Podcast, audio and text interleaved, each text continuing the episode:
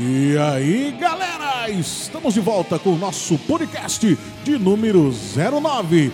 Você está no Atitude Entre Linhas, o podcast mais top das galáxias. Esta é a segunda parte do tema Eu Sou Muito Amado, Eu Sou Muito Amada. E aqui você curte um pouco da história da irmã Maria Francília, das irmãs dominicanas da Ordem de São Domingo de Gusmão.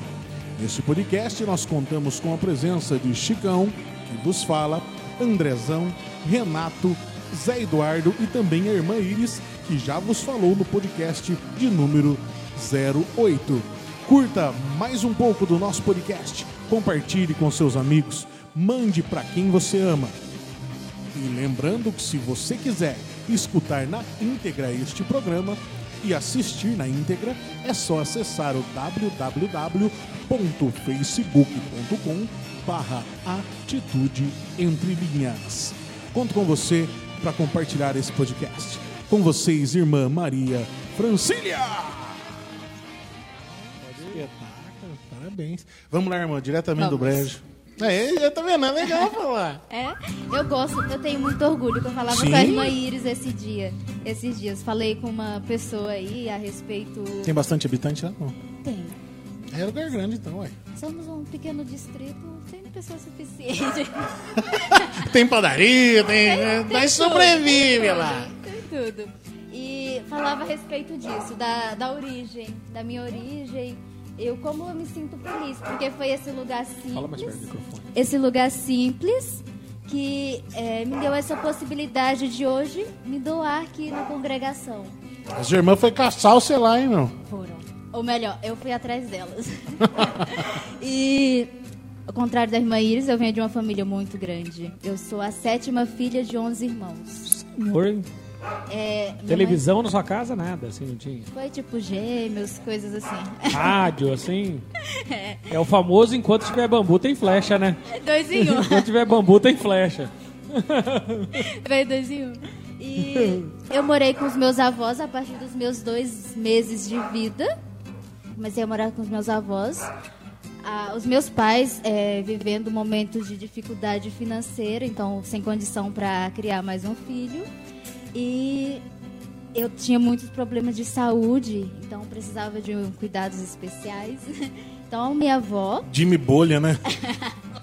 a minha avó precisou estar cuidando de mim, graças a Deus, sou muito grata, tanto quanto quando a gente viu o tema, se encaixa perfeitamente na história das duas, porque é, a mão de Deus está em todo Lembro de você lugar. falando, "Não, vou levar uma irmã. Ela é muito legal. A admiração que ela tem por você, ó. É, Misericórdia. e quando é recíproco. Ah. E quando Que melação, velho. muito melo- meloso agora. Ela até, ela até se emocionou, tá brincando. Não vem chorar aqui, pelo amor de Deus. Ô, louco, meu!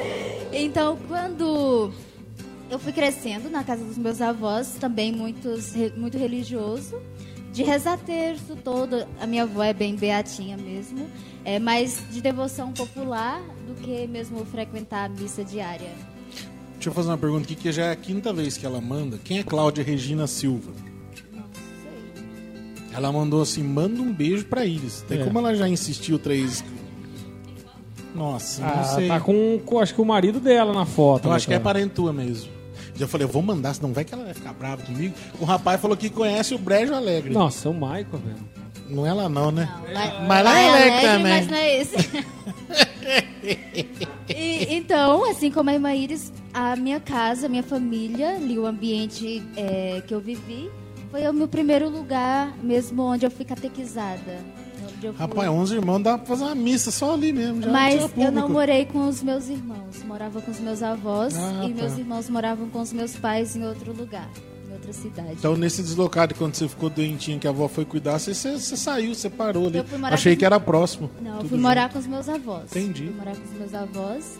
Então você foi criada com a avó, foi, foi mimada? Ah, não, não. Ah, não, mamadeira com, a- com açúcar na chupeta. Não, não.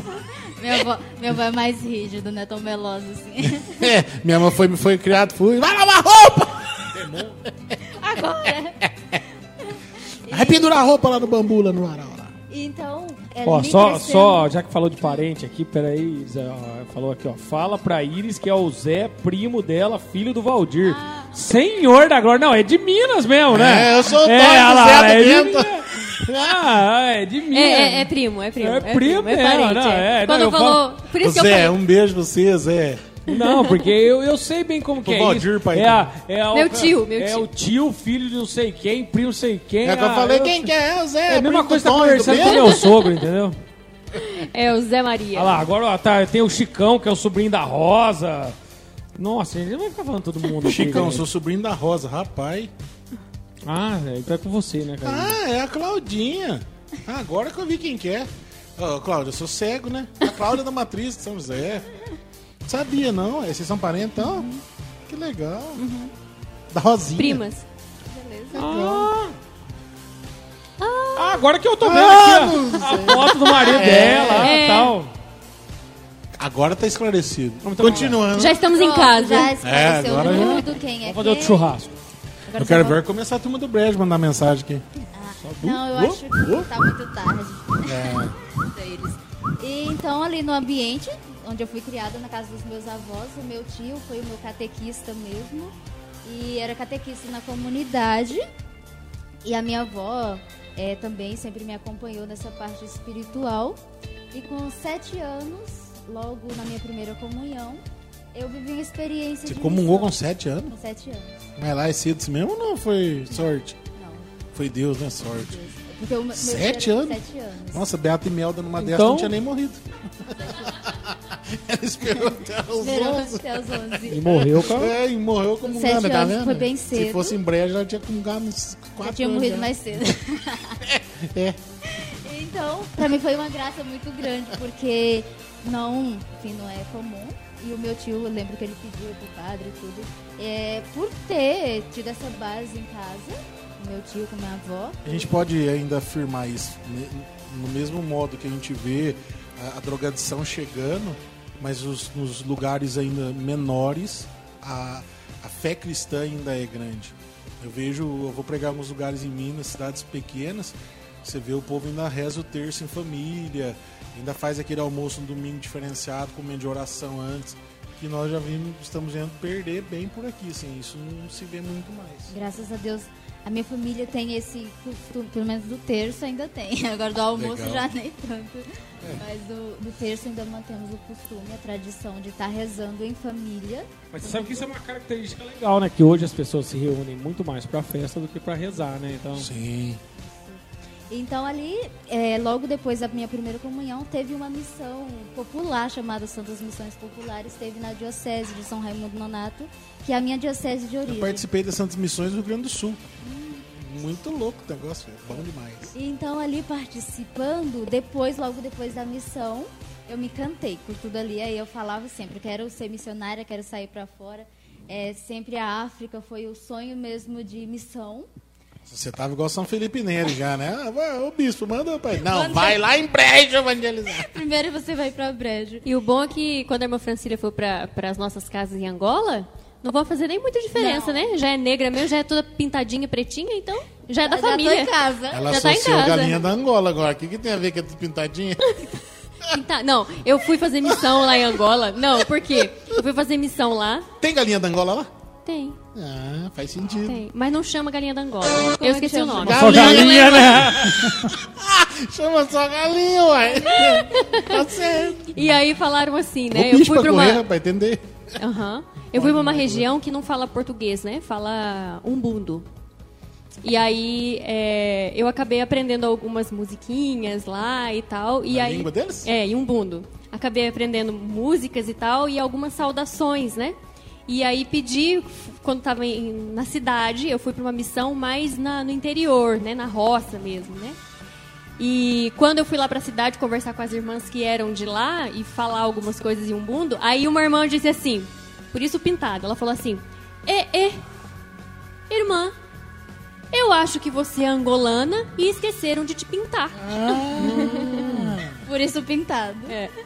pintado numa cor só, então. Entendi. É Pintada de pretinha. É, quando falou pintada, eu já imagino assim, pano chitão, né? Branco de bolinha preta. Não, não. É. É, pintinhas. Dálmata, pensei nisso. Então, e logo depois das missões, eu lembro que começou a- na paróquia, éramos uma comunidade, não era paróquia ainda, e o padre, que era responsável pela comunidade, iniciou numa rádiozinha pequena que a gente tem na cidade, é um programa católico, foi aberto um espaço para a igreja. Então, começou várias pessoas participando, e eu pedi para participar. Então, pra todo mundo, assim, tipo, foi uau, nossa, uma criança aqui com a gente. E o meu tio não queria deixar de forma nenhuma. Então, eu sempre fui de bater muito pé. Quero isso, quero isso, até quando ceder.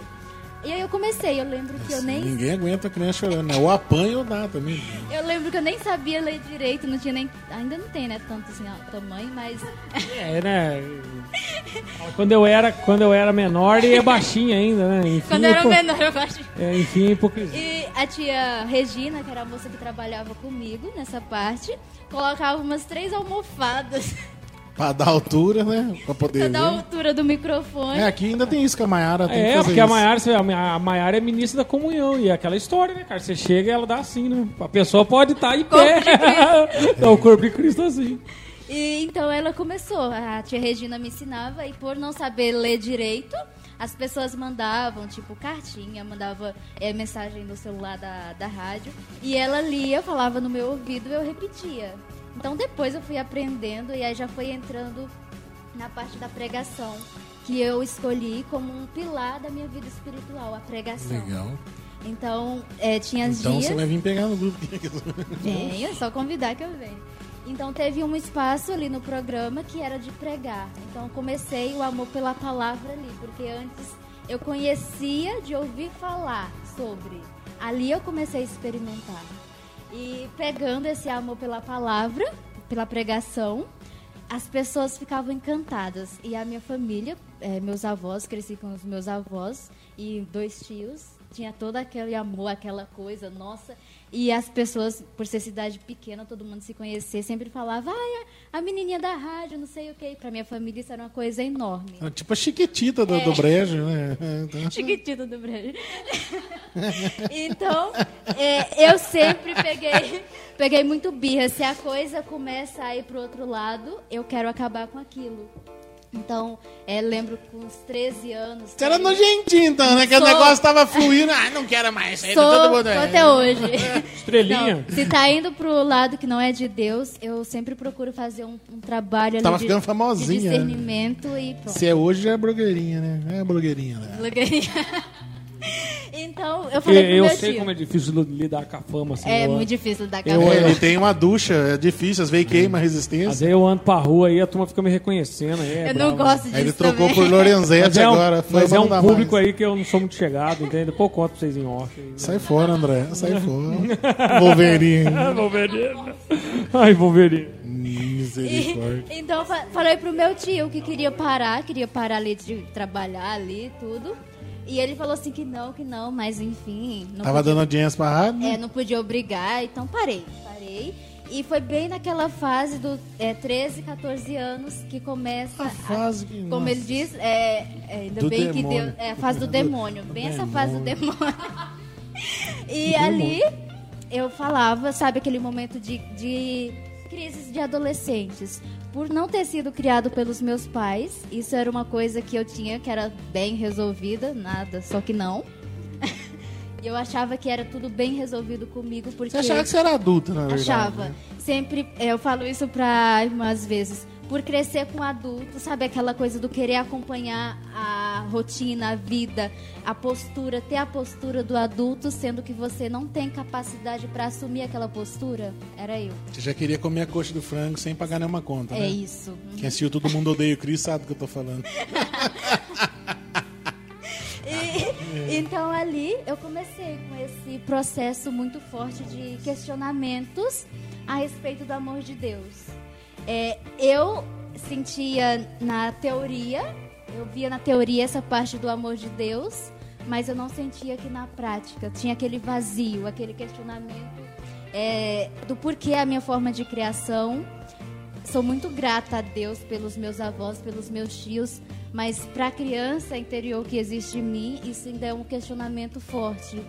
É, o Francília, a Francília adulta, posso falar adulta que eu já tenho 24 anos, tenho que Sim, assumir a postura desde os da minha 21 anos. idade. Não, já deixou de ser do demônio faz tempo. já deixei de ser do demônio.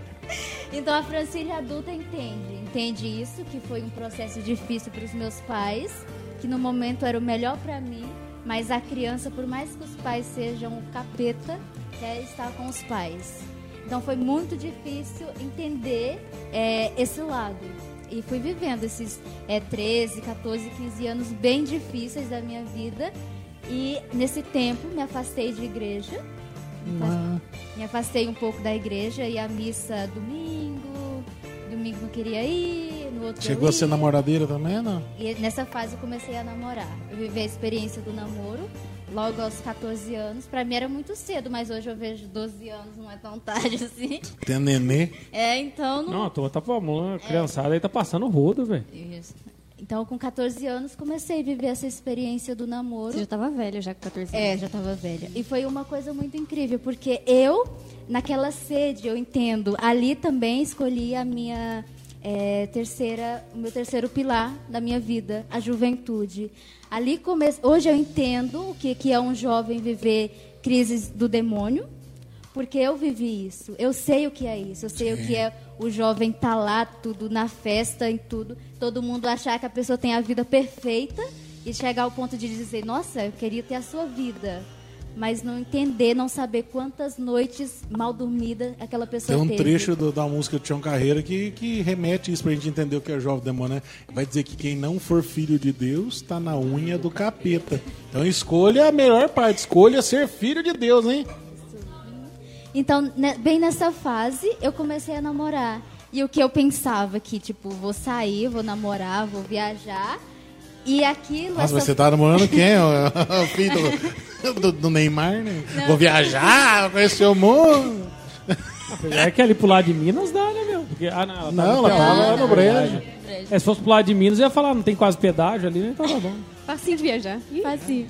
Mas eu pensava ali que. Ah, é facinho de viajar. Hum. Só da montanha pra todo lado, né? Ai, Então não ali eu não pensava que, fácil, que essa sede que eu tinha de encontrar essa felicidade, de dar essa resposta para esse meu anseio de felicidade, ia estar nessas noites, em festa, mesmo que não seja grande Lá tem coisa. bastante festa. Tem bastante festa. Forró, o que, que é o trem que pega lá? Forró tem um pouquinho de tudo. Um pouquinho de tudo a gente curte.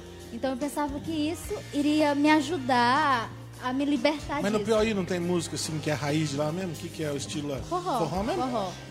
Forró. Eu acho que é o forró mesmo, é pé de serra que fala, né? Forró. Uhum, Sim. Então eu pensava que isso iria me ajudar muito. E eu pensava que com esse rapaz, esse jovem com quem eu tava namorando, isso iria ajudar, mas foi tudo o contrário. Aí apareceu o Faustão e gritou: Errou!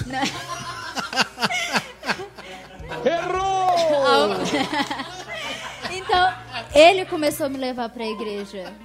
Eu querendo fugir da igreja, ele começou a me trazer pra igreja. Então, tudo aquilo que eu queria sumir, queria fugir, sabe? Você achando que tava dando golpe em Deus, Deus tava dando golpe no você. Aham. É esse Então, que Deus sabe faz. de nada, você. De nada. Então eu comecei a voltar. Comecei a voltar e aos poucos eu fui frequentando, já entrando em grupo de jovens.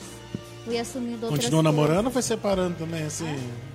Aos poucos fui deixando, fui separando, fui entendendo onde era o meu lugar ali. E também é, Ele foi só um canal de graça, então. foi um canal. Sou muito grata a Deus por ter colocado na minha vida no momento certo, para me trazer de volta para casa. É, eu gosto muito quando se fala da ovelha perdida, porque é, eu vejo assim que a pessoa se perde procurando, tentando se encontrar. Ali a pessoa se perde. Meu sonho é ver uma irmãzinha já de uns 70 anos, assim, freira, cantando aquela música da toca, só que em vez de falar ovelha, fala a velha sou eu. Oi, eu sei da Era só conversar com uma das falecidas tias da Rizier, que eram freiras. É mesmo? Teve uma que morreu Ah, com vou 90 e- conversar com ela no, no- Não, não, ela tava viva, né? O Chico Xavier aqui não, tá amarrado. Não, uma morreu com 93. E então, ali voltando um pouco mais para a igreja, é, eu lembro que eu comecei a viver momentos é, de encontros com a renovação carismática. Viver experiências através da renovação. Ministério Jovem É, pega sim. fogo, porque lá, né? O padre, a minha paróquia é, foi, virou. é, o- minha comunidade virou paróquia.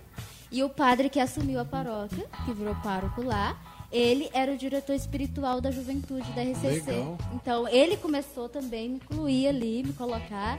É, essa semana mesmo eu estava falando com ele a respeito aqui do encontro, e ele falando que é, mesmo foi um, um tempo de graça. Deus sempre sabe, sempre sabe o momento exato de colocar as pessoas na minha vida. Mesmo é o momento que eu preciso. Sim. E ali, vivendo experiências no, com o pessoal da renovação, eu fui entendendo um pouco o porquê essa. gritava aqui dentro por essa felicidade, eu tinha essa sede, essa saudade de Deus, essa vontade de ser feliz de verdade. Não é o falar da boca para fora sobre Deus sem ter experimentado isso. Porque é um erro muito grande a pessoa tentar falar de Deus para jovens, por exemplo, e não entender aquela fase que ele está vivendo. Então, não vai fazer Querer sentido. empurrar a goela abaixo, É, não né? vai fazer sentido para ele aquilo. E ali com o padre tudo, eu comecei a ir em encontros. Até porque o jovem pega a versão isso aí, né? Isso. Comecei a ir em encontros e eu lembro do encontro que eu fui participar com o pessoal da renovação e tinha uma moça da Toca de Assis que era vocacionada, depois ela entrou para Toca e ela falando sobre essa experiência dela do encontro com Deus, que o testemunho é bem parecido com o da irmã Iris. E ela falando assim, nossa, com uma felicidade tão grande a respeito da, da como foi transformada a vida dela. E eu olhava assim pra ela, tipo, meu Deus do céu, o que é que essa não tá falando? E aquilo me deixou muito inquieta. E a minha atitude foi sair dali. Eu lembro que tinha um, era um casal, tinha um padre e tinha essa moça que ia falar a respeito da vida religiosa. E tava todo mundo ali ansioso pelo encontro e eu queria que o casal falasse esperando o momento do casal. E essa mulher não parava de falar a respeito da vocação. E aquilo me questionava, mas também eu já não aguentava mais ouvir aquilo. Aí eu peguei e saí. Eu lembro que eu levantei e saí. Aí todo mundo ficou assim olhando. Tipo, Francília, você vai pra onde? Eu falei, cansei disso, cansei de ouvir, vou sair. Mas na verdade aquilo me- mexeu comigo. Mas sabe aquela coisa do não querer assumir aquilo? Não queria. Então saí, aí depois o padre foi conversar comigo, ela foi conversar comigo. E eu queria fugir a todo custo desse papo, dessa conversa de vocação, de tudo. Porque até não era uma coisa comum é, para eu ouvir naquele momento ali, na minha cidade, falar sobre vida religiosa não era coisa comum. Foi o meu con- primeiro contato assim com a vida religiosa. E ela falando a respeito da vocação e tudo. Aí, pronto, saí e depois é, fui conversar com o padre, já na paróquia, tudo. E ele começou a falar que eu deveria fazer processo do namoro santo, tudo. A gente começou a fazer processo do namoro santo.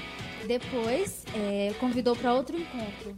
E lá eu conheci uma irmã dominicana, a irmã Creuza, uma irmã também que eu sou muito grata. A minha família gosta muito dela e sou muito grata por tudo que ela sempre fez por mim, pela minha família.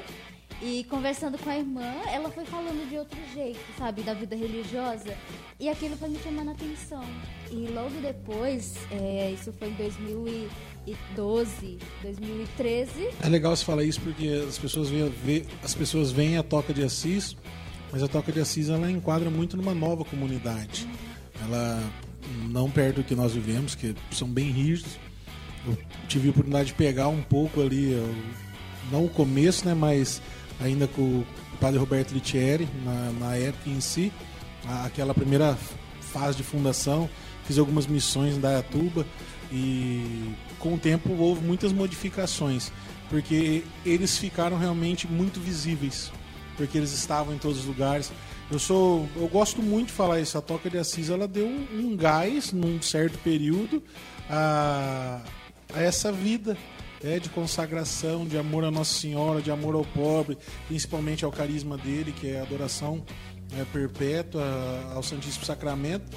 E eles deram um gás muito grande. E hoje nós vemos que, zoom, fecharam inúmeras casas. é, não sei se você vou estar pecando e falar isso, mas parece que visivelmente quando você perde o pastor e vê o rebanho caminhar a passos largos para trás, porque talvez faltou alguém que se levantou e falou assim: não, agora eu vou daqui para frente. Então, como foi talvez Josué no caso de Moisés, parece que faltou isso. Não sei se eu tô e, separar isso, porque o que vocês vivem hoje, é, a missão é uma ordem que é mundial, na verdade. Né? Ela tem casas em vários lugares. É, é, como que eu posso dizer? É diferente. Que as pessoas colocam tudo mesmo balaio, né? Vê, ah, fulano, tal ordem, ah, beneditino, ah, não sei o quê. Não, cada um tem a sua essência, o seu carisma. Que minha irmã, ela despertou a vida religiosa na toca. Ela achou aquilo ali, no começo ela viu, falou, é uma picadinha, incomodou naquele momento, você não queria mais, mas já ficou na cabeça. Aí quando você conheceu a Dominicana, era onde Deus queria que você fosse. Isso, exatamente. E ali, é, depois, volta de novo a, a São Francisco na vida. Chegou na minha cidade em 2013 Minha irmã as irmãs pintou. franciscanas. E as irmãs ali fazendo um trabalho muito bonito na minha cidade. É, aquilo não me chamava atenção. Não me chamava atenção a, a vida delas, por ser talvez irmãs mais idosas. Então não despertou tanto, porque a minha questão sempre foi estar com a juventude, estar com a juventude. E ali vendo o trabalho das irmãs, mesmo que trabalho simples, mas é um trabalho voltado mesmo pro valor da pessoa, pro valor da pessoa.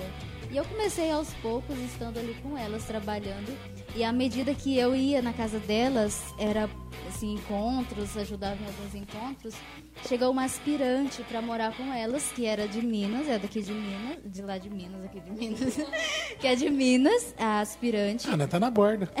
Tá na Seis borda. da bate, não é na borda da borda. E a as- essa aspirante foi morar lá. Então a forma, sabe, tipo igual a Iris, contato com as aspirantes, ali vendo a vida que a menina levava, tudo, ela cantava na igreja, tinha uma alegria muito grande.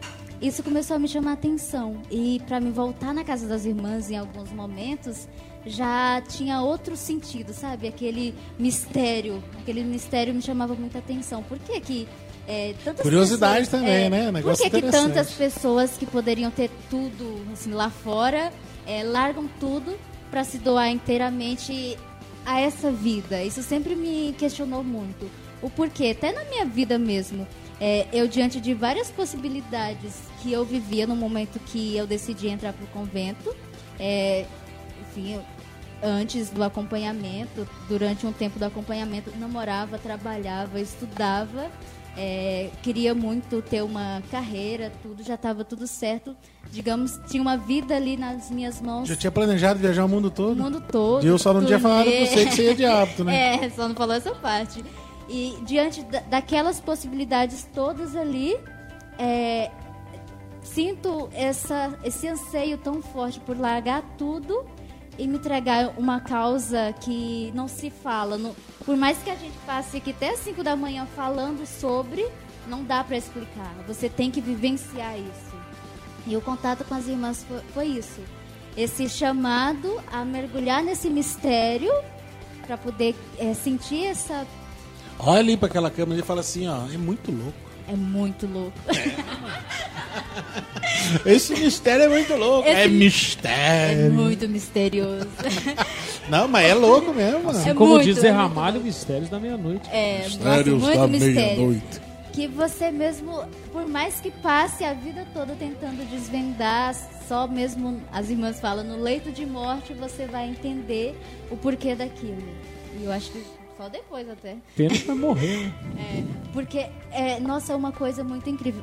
Eu conheço jovens que vivenciaram essa. tiveram essa vivência e hoje, é, por mais que vivam outras experiências, fica no coração. Ah, depois que picou, Fica. fica, coçando, né? Igual pernilongo. Eu conheço e eu conheço jovens que têm ainda essa vontade de se entregar, de voltar nisso, mas tem aquele medo, sabe? Aquele receio, mas sabe que tá lá dentro, que tá lá dentro. Então eu gostaria de falar para essas pessoas que têm essa vontade de se entregar a Deus dessa forma, que não tenha medo, não tenha medo. Eu sempre costumo falar, seja ousado para ser de Deus. A, a meu tio que fala muito isso pra mim, que eu sempre, desde criança, fui uma pessoa que não teve limite nos sonhos. Não- não- não- e não Eu tô tem. imaginando você, baixinha, gritando. Eu quero, eu quero, eu quero. É um perigo! Nossa, são mano. terríveis. E É. por mais que, é, enfim, não dê certo, não seja aquilo, você experimentou aquilo. E não vai sair do seu coração, da sua mente, não tem como você. Vai, foi tatuado em você aquela experiência de Deus. Então não tem como fugir Não daquilo. uma abelha. É, não A irmã, abelha. a, a- a irmã Francília falando, né? é, o mesmo padre, padre que eu citei, o padre Ramon, ele fala muito, acho que já falou isso pra você também. Ele fala assim, vou falar pra vocês também aqui, olhando pra vocês agora neste momento. Olhem bem nos meus olhos, tá bem? Você, você lembrou a irmã Kelly Patrícia ali agora. Ai, jura? As pessoas falam às vezes que eu pareço Deixa com ela ela, a voz. música. Coitada dela. Minha alma. A minha alma. Agora você lembrou a Penha de retorna também. Nossa, agora lembrou mais ainda. Como criança, bem tranquila, o regaço. Tadinha. Eu gosto dela, adoro as músicas dela. Mas, enfim, Mas, mas parece que ela tá morrendo. é, é, o, padre, o padre Ramon ele fala assim: quando Deus é, dilata o nosso coração com o amor dele, amor nenhum é capaz de preencher. Perfeito. Nenhum mesmo. É, é, isso aconteceu com a irmã Francília, isso aconteceu comigo nessa fase do sair, voltar para casa, não é? E aquela coisa, ah, tá legal aqui, tá bom aqui, mas tá faltando. Eu não consigo me encaixar, eu não consigo achar o meu lugar. Terça-feira, você acabou de falar uma frase assim que foi até interessante pra mim. Terça-feira uma pessoa me questionou falou assim: "Chico, mas como você aguenta essa pessoa fazendo tudo que ela faz?" Daí eu falei assim: "Olha, eu não vou mentir pra você, eu não aguento. Mas quando eu permito que Deus age em mim, ele me ensina a suportar para amar. Colossenses 3,13. Né? Suportai-vos uns aos outros. E a gente só aguenta se tiver. E ela ainda brincou: ah, você aguenta porque você tem um coração grande. Então, a frase que você falou, ela é perfeita e encaixa nisso. Porque tem Exatamente. pessoas que convivem com a gente que se não for esse coração dilatado, a gente não exala amor, só ódio. É. Aí a gente vai dar patada, né? Vai dar Porque patada. ninguém aguenta, né? Alguém cutucando o Aquela seu tempo camiseta todo. que eu Não. quero comprar, né? Que tá escrito assim, Deus te ama, eu te suporto. Ou a outra também que eu quero comprar. Delicado como coice de burro. É aquela outra também, né? Que é a outra lá da legenda. Lá eu quero comprar aquela. Medo eu tenho dos castigos de Deus. Você eu quebro na paulada. Ah, São José Maria Escrivá, né? Delicado igual coice de mula. É o André, esse é o André. Então, é, vivendo ali com as irmãs, mesmo que só de visita, essas experiências, tudo isso foi me marcando muito.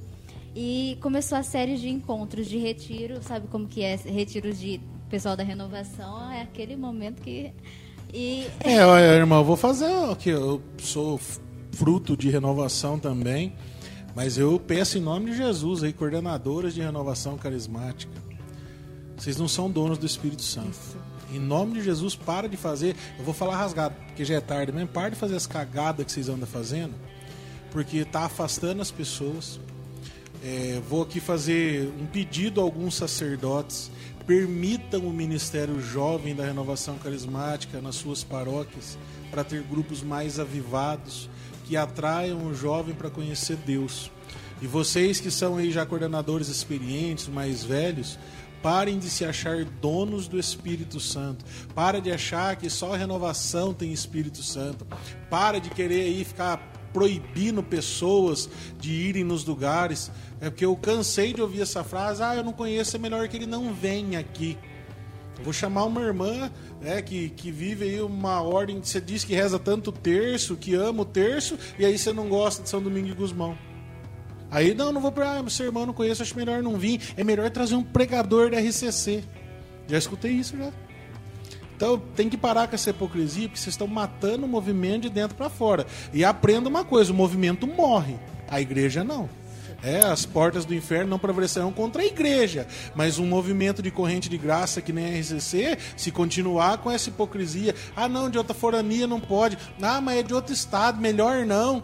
Existem pessoas cheias da unção, da graça de Deus, e Deus quer esses intercâmbios, que nem irmãs forem evangelizar em outro lugar. É diferente quando você come macarrão na casa da sua avó e come todo dia na sua.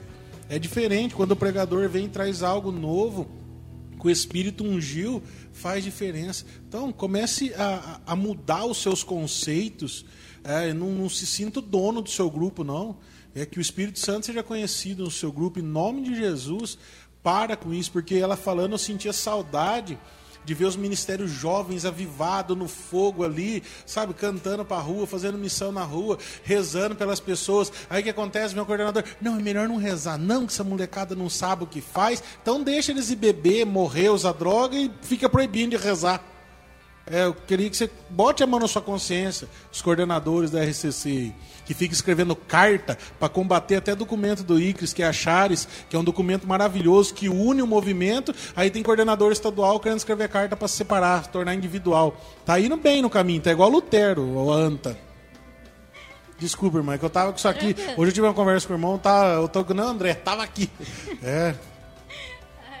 Você deve ver isso acontecer também, né, por aí? De vez em quando aparece. É, eu De imagino. vez em quando aparece. Então, ali vivendo é, a partir dos encontros né, com, com o pessoal, fui entendendo um pouco mais sobre essa questão do carisma pessoal. Então, é, o meu carisma pessoal e o padre foi me orientando a fazer um acompanhamento com as irmãs. Eu tinha pegado o número da irmã dominicana, Juntou o queijo com a goiabada. é, da irmã Creuza, e eu sempre fui uma pessoa, sou, sou mesmo bem chata, sempre fui assim, muito decidida, eu quero aquilo lá atrás. Liguei pra irmã, a irmã. A irmã não tinha a menor ideia de quem era a Francília. Eu falei assim: Oi, irmã, tudo bem? Aqui é a Francília. Ela, quem?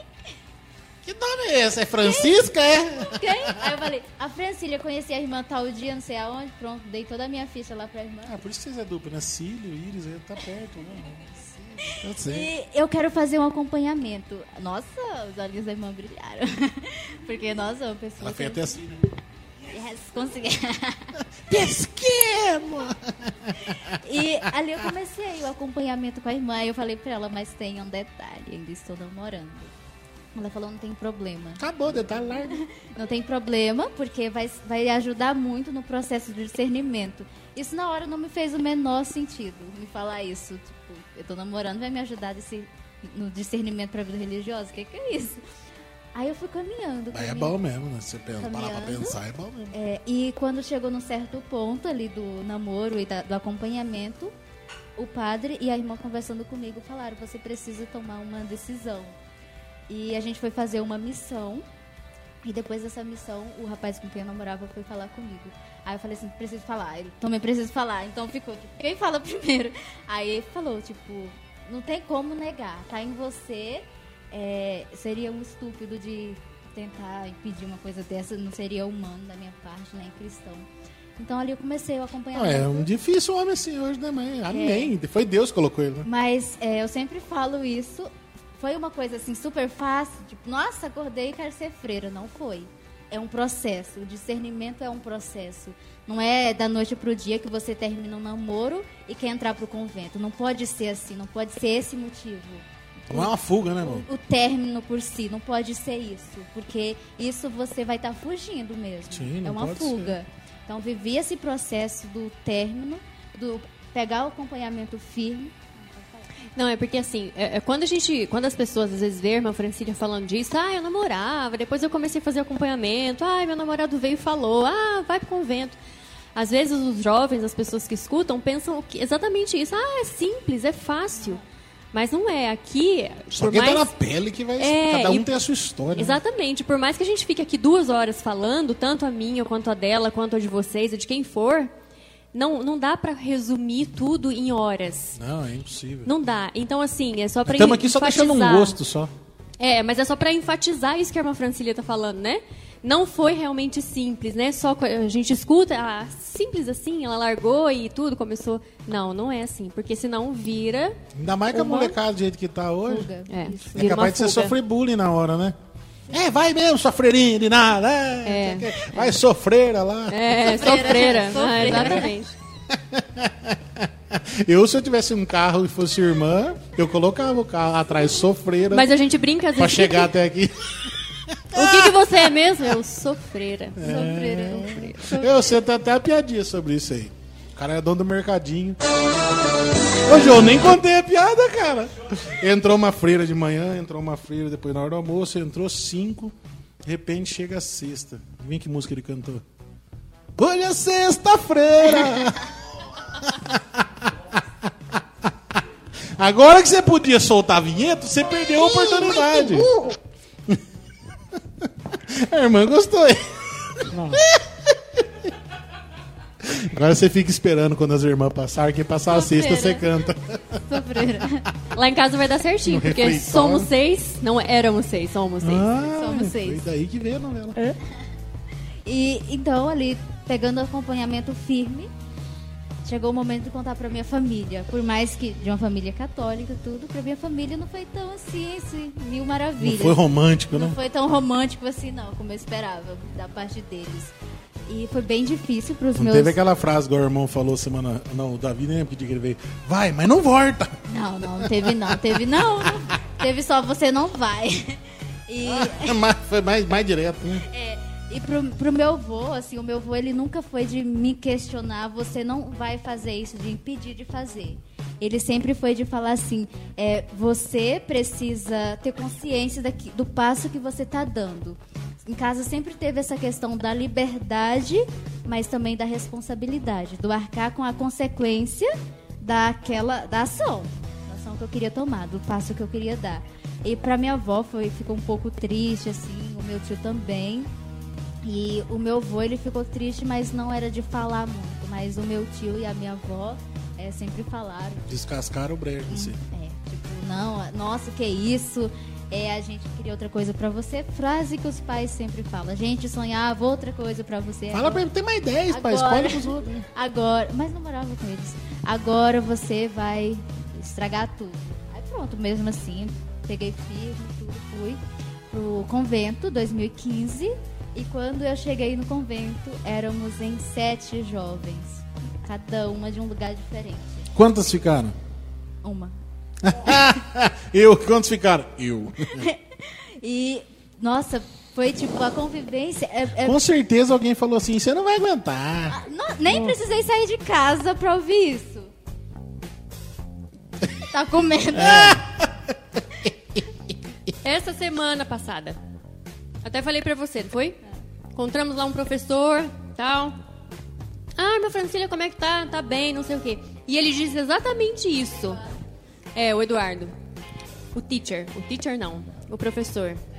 O mestre. É. Professor de espanhol. E aí ele falou: Ah, irmã Francília e tal.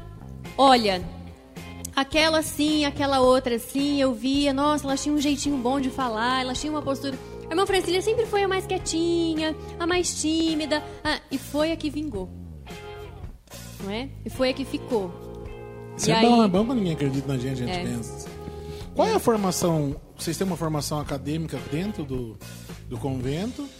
Específica, tipo, por exemplo, teologia, algo que. A gente primeiro tem a formação interna.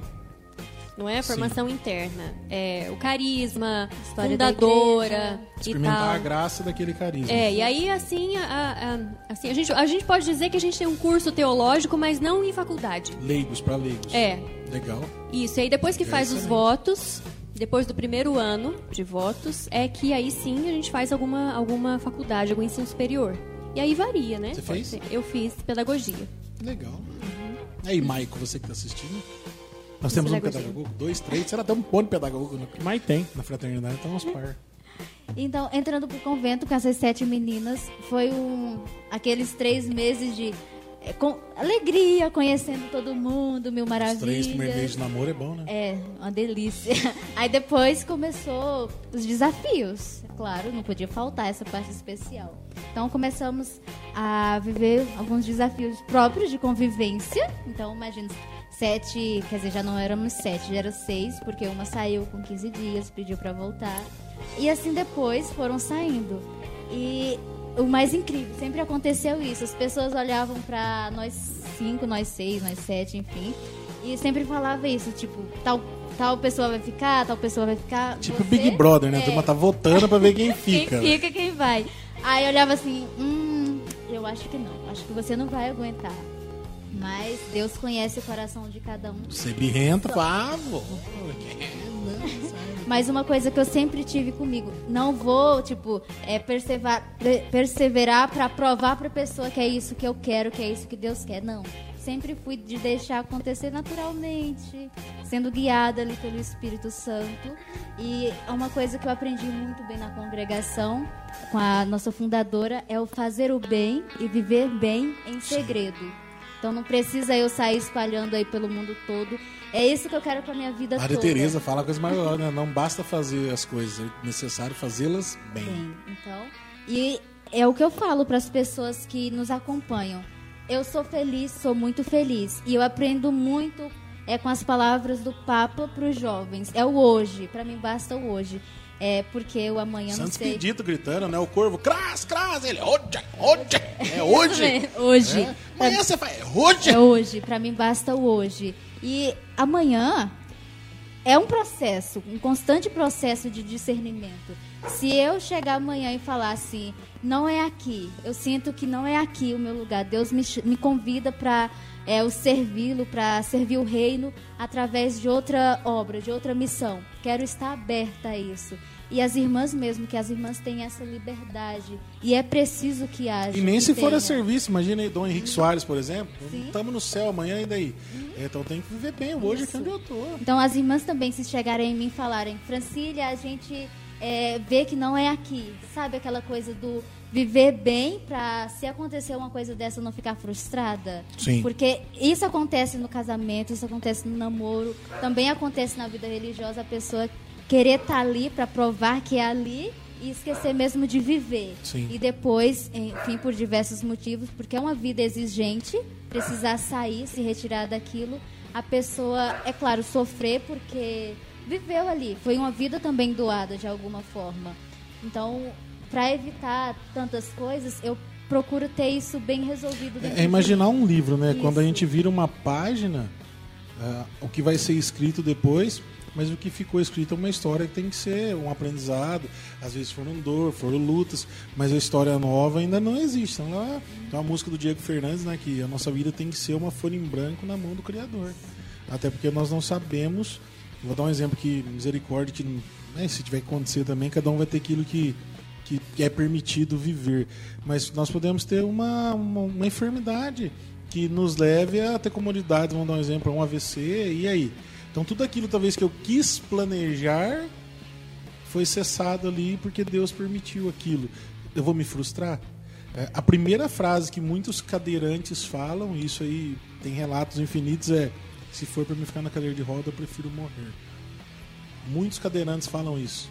Aí depois de alguns meses, com pessoas que já passaram pelo mesmo, vem falam, não, vamos fazer isso, vamos tentar até o último minuto. Mas se não conseguir, olha, tem o basquete, tem tal serviço, tem tal coisa. E a pessoa vai se sentindo útil de novo. Eu creio que para nós, eu falei de, de talvez cenas trágicas, mas olhando na vida religiosa ou em- na nossa vocação de pai, de esposo, é olhar para isso e entender, pô, eu tô falhando em tal coisa, o que eu preciso melhorar para que meu presente seja bom? E as pessoas estão se perdendo nisso, porque quando começa a dar errado, ela quer afogar em algum lugar. Daí começa, volta bebida, volta as drogas, é, adultério, sentimentos para preencher aquilo que nós falamos no início. E nada vai cessar porque não encontrou o caminho certo. Nada, nada.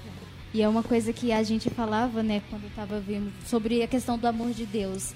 É, esse se sentir amado, é, só mesmo quando tá na alegria, ali na euforia do momento, ali eu sou amada. Quando tá é, sentindo aquela coisa da oração ali, eu sinto que eu sou amado por Deus. Mas no sofrimento, Mas no choro, sofrimento, na dor, no julgamento, tendo a pessoa apontando o dedo na sua cara e falando você não presta, você não vale nada, é, ali você se deparar com seu nada mesmo e ver que Deus lhe ama ali é o mais difícil para muitas pessoas. Padre Pio ele diz né, que eu prefiro os que me criticam, porque neles eu encontro né, o puxão de orelha de Deus.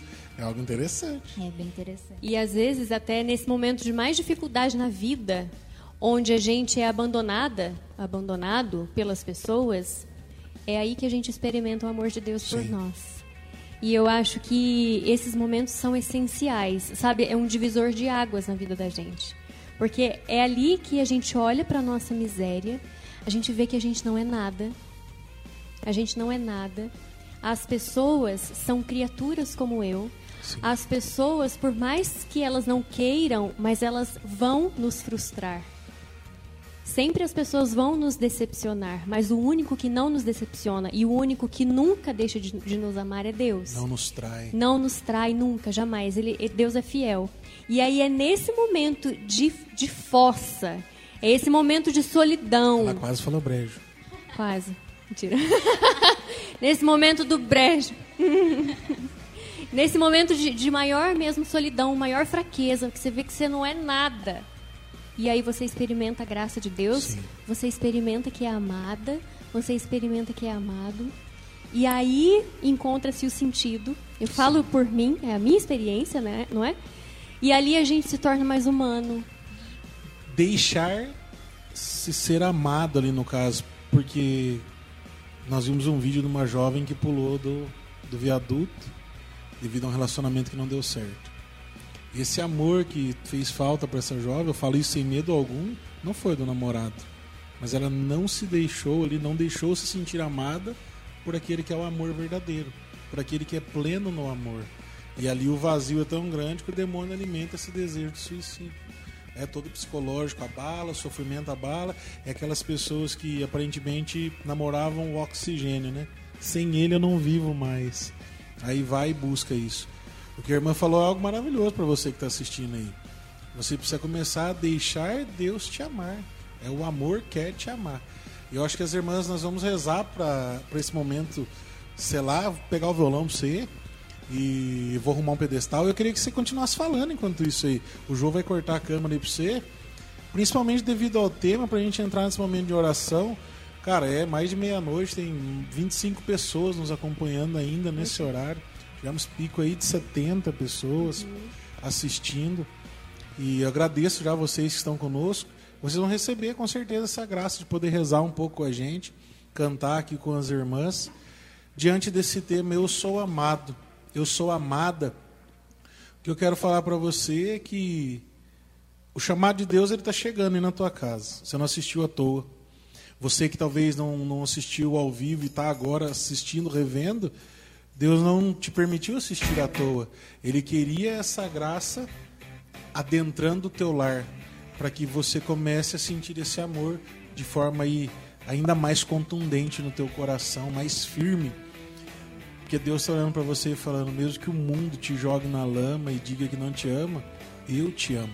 E isso realmente basta. Deus entrando no teu lar e te amando. Amém? Irmã? Amém. É, a gente vai cantar uma canção agora, é uma canção já conhecida, já acredito por, por algumas pessoas. E a letra dessa canção, ela fala um pouquinho da nossa partilha, um pouquinho da nossa vivência desse ser amado, desse ser amada, o deixar-se deixar-se amar por Deus, não é? É? Como eu já falei, é nos momentos de solidão, nos momentos que a gente se encontra de maior dificuldade, é que a gente pode viver e experimentar esse grande amor de Deus por nós. É, tem uma música da Kelly Patrícia, que na verdade é, é um trecho do livro do diário é, da, de Santa Faustina, onde ela fala que os seus momentos prediletos é a solidão. É o momento que ela está ali na vida de oração com o Senhor, com Deus. Embora que ela tenha sido abandonada por todas as criaturas, ela está na melhor companhia, onde ela se joga na presença de Deus e ali ela se confidencia, fala todos os seus projetos, angústias. Então, é, que através desse momento, agora que a gente vai fazer esse momento de oração, que por meio desta canção você também possa se sentir amado e amada por Deus. Se você passa por um momento, você que nos assiste agora, é, que passa por algum momento de dificuldade, que passa por momentos de solidão, momentos de tristeza, momentos de indecisão na sua vida, que você possa sentir o amor de Deus nesse momento e que você saiba que Deus nunca, jamais deixará de te amar.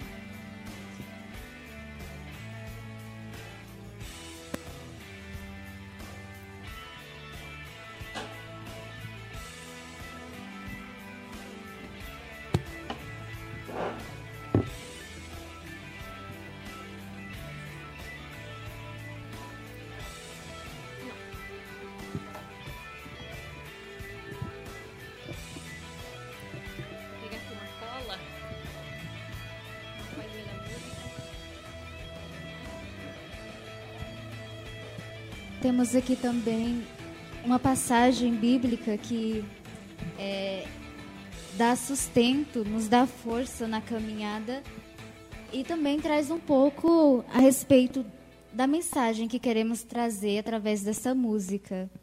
Então, você que nos acompanha está em Isaías 43.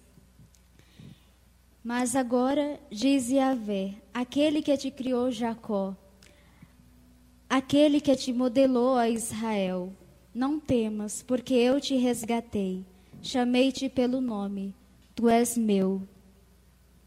Quando passares pela água, estarei contigo. Quando passares por rios, eles não te submergirão.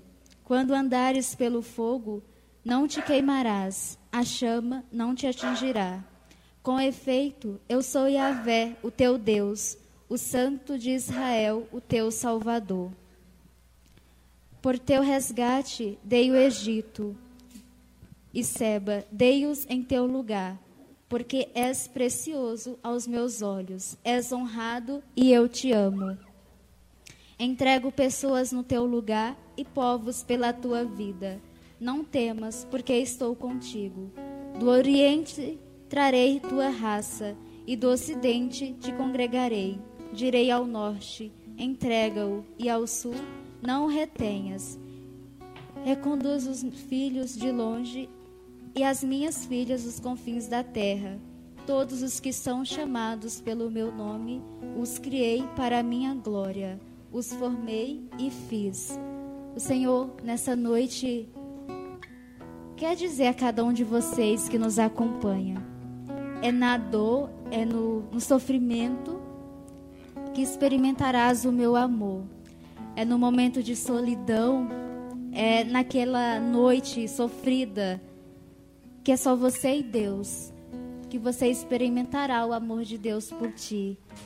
É quando passares por esse fogo da aprovação, esse momento incompreensível para outras pessoas esse momento que para alguns é momento de besteira, é um momento muito simples, é uma coisa que é fácil de resolver, é só rezar, como muitos dizem, é falta de Deus na vida. Pode ser. Você pode estar com essa saudade de Deus, com esse anseio por sentir a presença de Deus. Então é nesse momento que você deve, mais que nunca, não ter medo da dor, porque é pela dor que chegarás ao amor. É pela dor que serás transformado. Então, a dor, ela será também um caminho para te levar a viver esse amor, porque foi do alto de uma cruz, vivendo a dor mais terrível do humano de Deus, que ele mais nos amou. Foi no alto da cruz que Jesus vivendo essa dor, ele entrega aquilo que ele mais amava, a sua mãe. Sua mãe para estar tá cuidando de cada um de nós.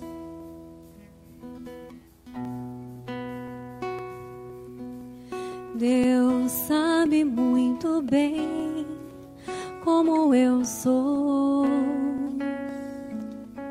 e não se impressiona com o que eu faço. Deus sabe muito bem como estou. Lutando para acertar em cada passo. Conhece bem as noites mal dormidas. E as lágrimas tão caras nesta vida mas há esperança para quem quer buscar. Amor verdadeiro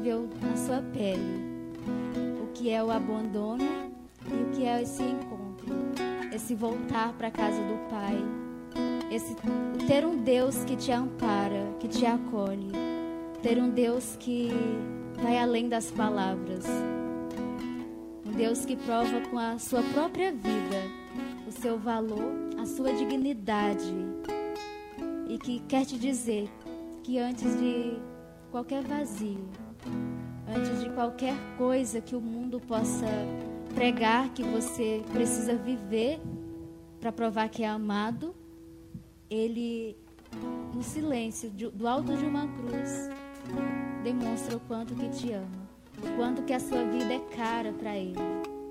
Cara, preciosa ao ponto de dar a própria vida em resgate da tua.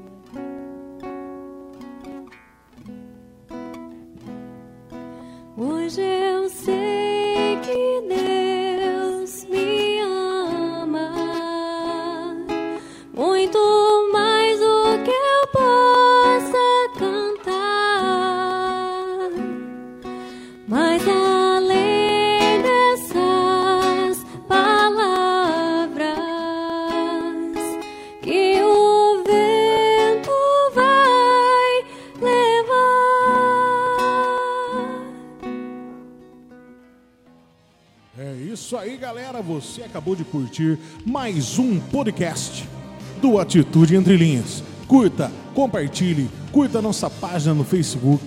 Procure nas redes sociais, no Instagram, o Atitude Entre Linhas, o Chicão Lino, o André Arantes, o Renato Godoy, o José Eduardo. Nós estamos prontos para conversar com vocês. Este foi o podcast com as irmãs dominicanas, Irmã Iris e Irmã Maria Francília. Até o próximo, que Deus vos abençoe. E sempre às 22 horas, todas as quintas-feiras, no Facebook tem Atitude Entre Linhas. Você não pode ficar de fora. Venha curtir com a gente esse programa que é sensacional. Assista ao vivo, porque ainda é muito mais legal do que no podcast. Fique com Deus, até mais. Um beijo desse irmão, Chicão Lino. Forte abraço e até o próximo Atitude Entre Linhas.